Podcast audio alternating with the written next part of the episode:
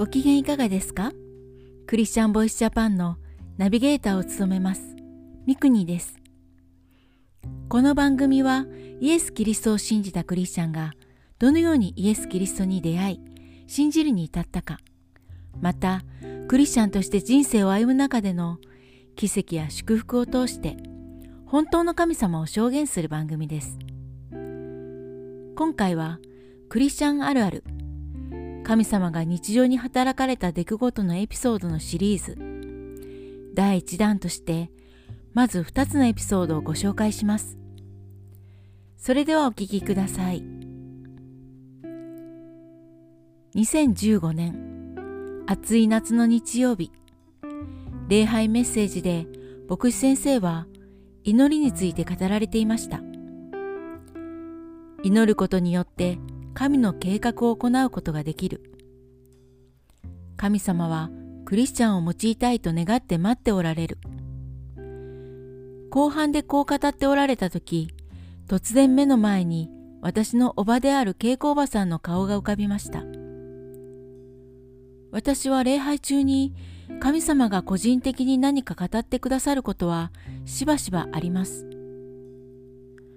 稽古おばさんはクリスチャンですが、長い闘病生活で教会に行けず、病状も良くないので病院に入院していました。礼拝中に、稽古おばさん、病院に行く、祈る、はっきりとそのワードが心に浮かびました。神様から来る言葉は、何の脈絡がない心に急に来るのでわかります。私はメッセージノートにそのワードを書き記しました。そして火曜日は休みだったので、その日に会いに行こうと思いました。朝母に電話して、どこの病院か病院の名前を聞こうと思っていた矢先、めったに自分からはかけてこない母から電話がありました。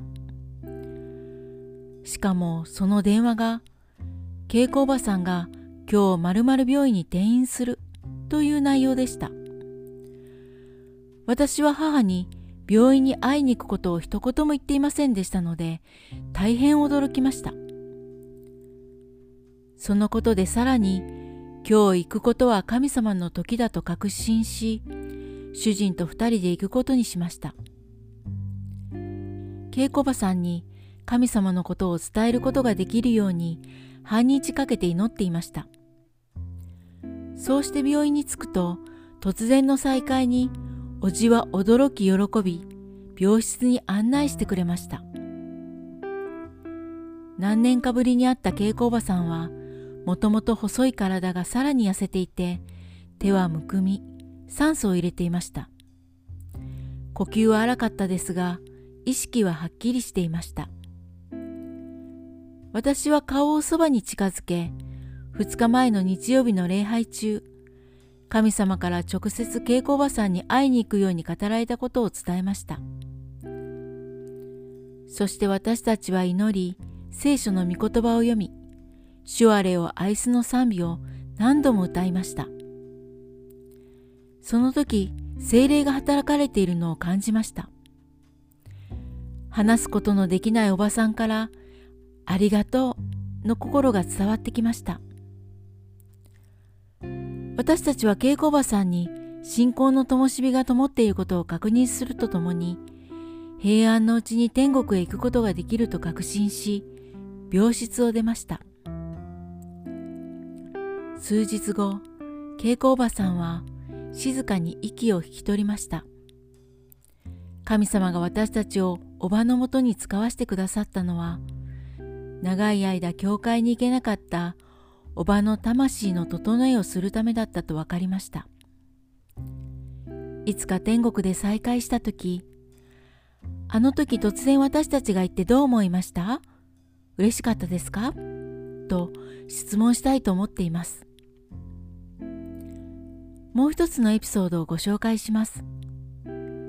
東京に住むクリスチャンの友人がいます。私は関西に住んでいて、なかなか会えませんでしたが、同年代で気が合い、いろんな話をしました。その時、彼女が悩みを抱えていることも知っていました。ある日彼女のために祈っていると、今電話しなさい、と神様の声が聞こえました。私はすぐに行動に起こし、家の電話の受話器を上げました。すると、もしもし？受話器を上げた途端、声が聞こえたのです。もしもし？彼女の声でした。私は一瞬何が起こったかわかりませんでした。私は電話をかけていないのです。ただ受話器を上げただけです。電話のコールもないまま彼女とつながったのです。同じタイミングで彼女は私に電話をかけようと思ったらしく、コールがないまま私は彼女からの電話に応答したのです。それはまさに神様のタイミングでした。彼女は私と会って話がしたいと次の日に飛行機で飛んできてくれました。私はゆっくり時間をかけて彼女の心の内に耳を傾けました。一通り話を聞き、彼女に神様のもとに行くように勧めました。解決は神様にあるからです。それから彼女は教会の礼拝堂でゆっくり一日時間をかけてさらに深い心の内を神様に話していました。また導かれるまま悔い改めと慰めの時間を過ごしていました。次の日、彼女は来た時の重い表情とまるで違い、明るい笑顔で東京に帰っていきました。いかがだったでしょうか？クリスチャンとして神様を信頼して生きていると、様々な奇跡を体験します。それは人生を左右する大きなことから、日常の小さいことにおいてもあります。これらを聞いて偶然と思われる方もいらっしゃるでしょう。しかしこういうことがたびたび起こります。